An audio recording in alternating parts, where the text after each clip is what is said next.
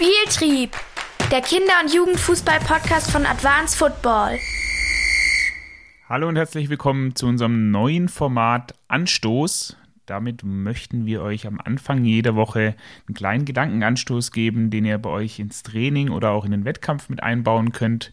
Geht einfach darum, dass Dinge, die Sakko und ich in den letzten Jahren irgendwie erfahren haben, beziehungsweise die wir auch mitgenommen haben aus unseren unterschiedlichsten Stationen, sei es bei Bundesligisten, aber auch im Ausland, dass wir die euch so ein bisschen mitteilen und ihr euch selbst Gedanken drüber machen könnt, wie ihr das vielleicht bei euch in den Trainingsalltag oder in den Wettkampfalltag mit einbauen könnt.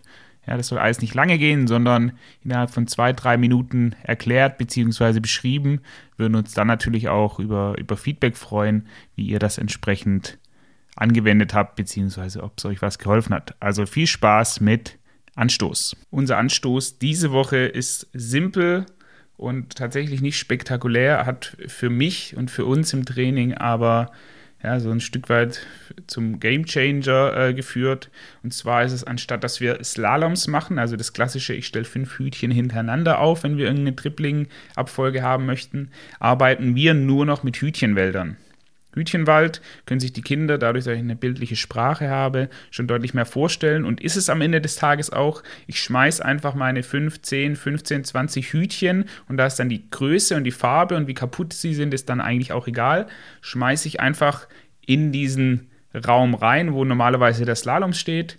Und ich bringe die Kinder dazu, dass sie einfach vielseitigere Tripling-Bewegungen haben. Ja, nicht mehr das klassische einer linker Kontakt, eins rechts, eins links, eins rechts und dann bin ich durch, sondern deutlich spielnäher. Ich muss halt gucken, okay, wo steht denn jetzt wieder ein Hütchen? Muss ich vielleicht zwei Kontakte nach links machen und dann langen Kontakt mit rechts oder schaffe ich es nur mit links durchzudribbeln?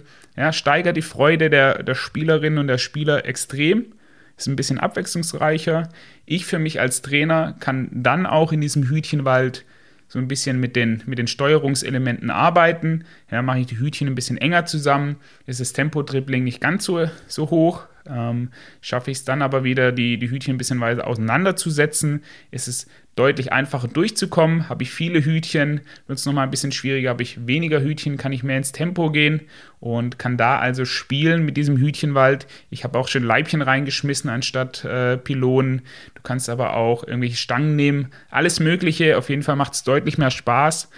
Wenn ihr, wenn ihr unsere Übung Torschuss-Rundlauf auf der Videoplattform kennt, so der perfekte, perfekte Übungsaufbau genau dafür. Mit dem Slalom wäre es relativ langweilig. Bei einem Hütchenwald, ich setze den, den Link in die Show Notes, beim Hütchenwald habe ich eigentlich deutlich mehr Abwechslung und bin in spielnäheren Situationen. Also, für diese Woche als Tipp bzw. als kleiner Anstoß, anstatt dass ihr einen Slalom macht, macht mal einen Hütchenwald, schmeißt die Hütchen kreuz und quer in die Strecke, wo sie dribbeln sollen und achtet mal drauf, was passiert und greift dann auch ein, wenn ihr einen gewissen Schwerpunkt haben möchtet, den ihr den Kindern vermitteln möchtet. Bis zum nächsten Mal.